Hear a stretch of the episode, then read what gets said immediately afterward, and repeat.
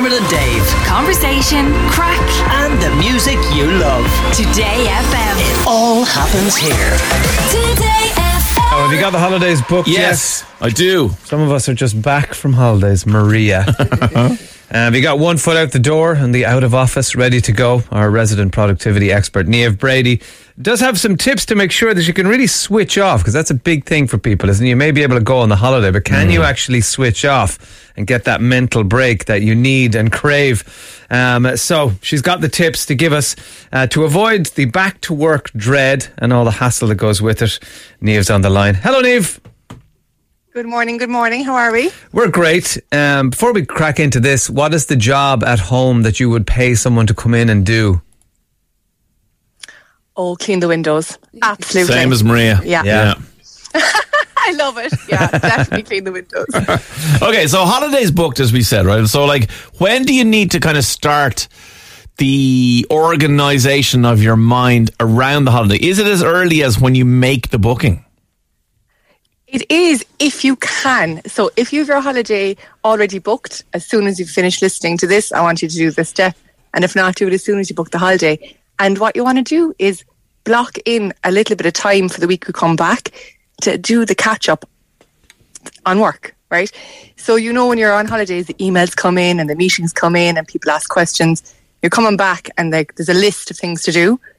But if as soon as you book your holiday, you put in a couple of 30 minute slots across that return week, already you are more organised.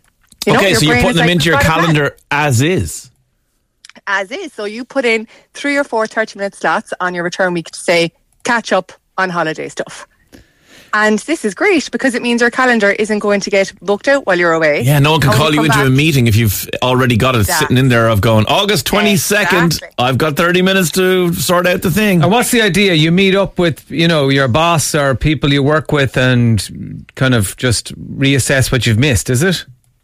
Absolutely, yeah. So, like, if you have, we'll say four 30 minutes across the first two, three days you come back, you might use one 30 minutes to scan through your emails and, and deal with that. Another 30 minutes could be, just like you said, catch up with the boss, catch up with your team, and the main people you talk to in work and say, what went on while I was away? Hmm. You know, is there anything I need to focus on? Is there any problems that came up? Are there any emails I can ignore? you know, and just have a conversation. And by putting it in the calendar as soon as you book the holidays, it means that you are more likely to do it and your week isn't going to get hmm. run by somebody else. So when you're leaving then to go on your holidays, you can relax knowing it's okay, I've got this, I've got a plan, and I've got time when I come back That's to deal with whatever comes up. I think if you work for yourself or you work in the home, maybe you're thinking, oh, that would be great if I could just sit down with my team. um, but I am the team. Uh, what do you do if you're, you know, if your jobs are more domestic or if uh, you are self-employed and you just have a whole load of stuff piled up on yourself? Yeah, so definitely the 30 minutes work just as well, although funnily enough, you're on your own, right? But the, the, the, the Pomodoro technique is 25 minutes of work and a five minute break. And I just think when you come back from holidays, break things down into little more manageable chunks allows you to get on top of things better. You know, so instead of sitting down on Monday going, oh my God, like the house is a tip, or oh my God, I have so much of my own work to catch up on, just go, I'll do 25 minutes. Then I'll have a cup of tea. I just like the idea of, of planning that those moments Yeah. months in advance. Just seems really helpful that you kind of go to yourself, no, when I get back on that Monday, I know come 10 o'clock, I'm going to do this. And there's going to be half an hour where I'm not going to feel overwhelmed because I've got a scheduled But in.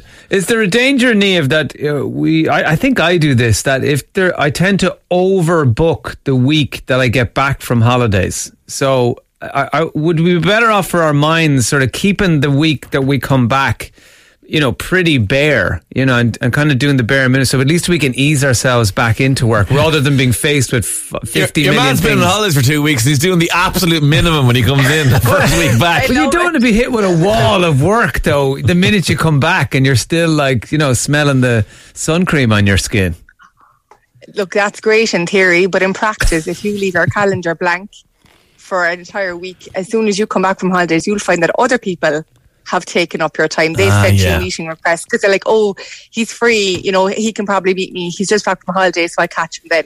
Yeah, So you're letting someone else to do is I control you- everything. Yeah. So right. I want you to protect your calendar, protect your time. So you proactively put it in those 30 minute chunks across the week to give yourself a chance to breathe. Okay, so that's that's when you book the holiday, or when now, as you said, if you've already booked it, you start doing that now, and you plan that months in advance, weeks in advance, whatever it is. What do you do closer Yeah. to the date?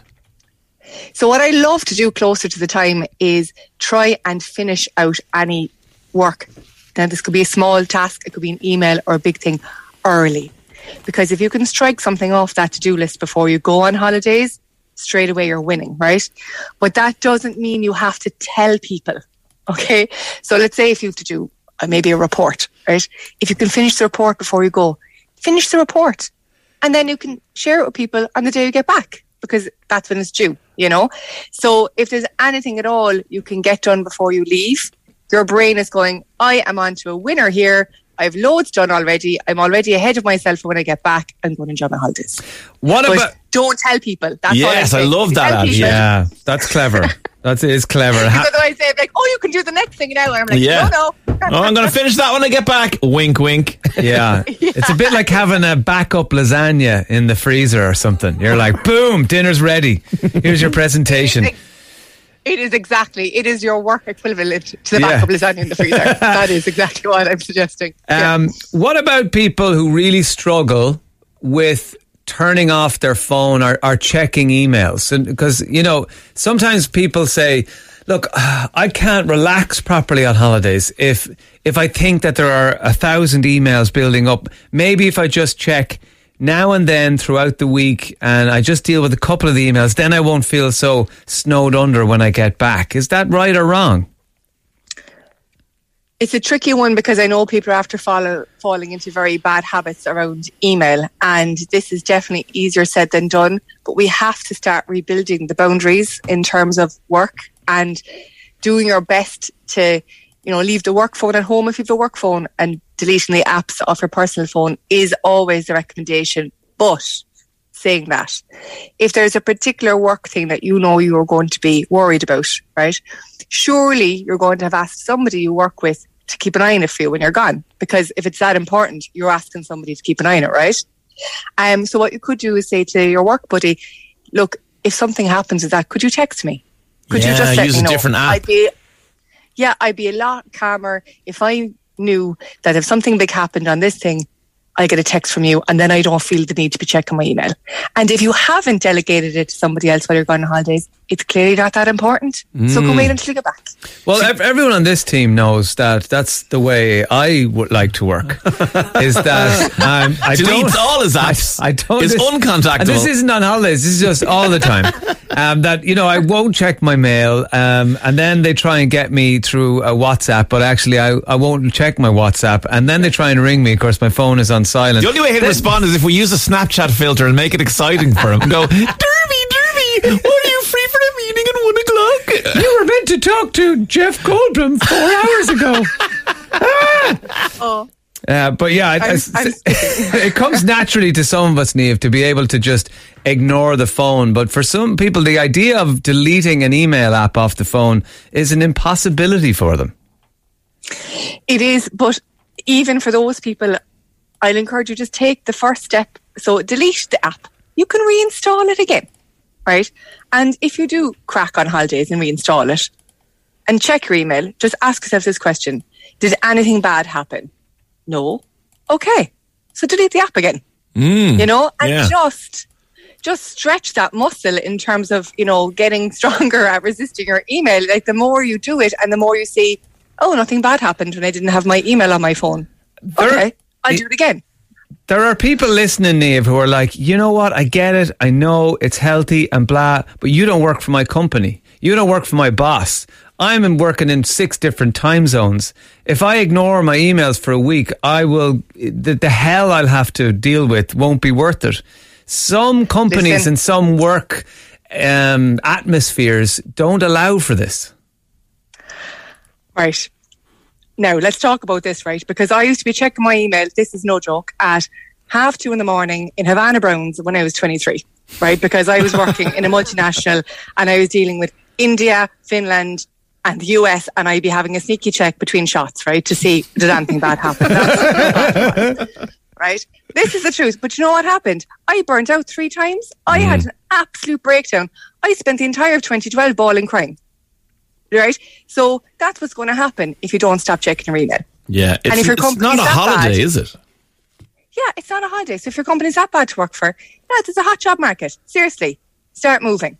Yeah. And like that is that is it. Like if you really feel that you can't even try to do what we're talking about today, you have a bigger problem. And very quickly, Neve, lots of texting in 087 4100 102. Somebody says, I'd be guilty of logging in the Sunday before I go back after a holiday to clear the inbox. I feel like I sleep better and I don't dread it. Maria's nodding at me across the desk there. Is that a bad habit or is there actually some sense to it?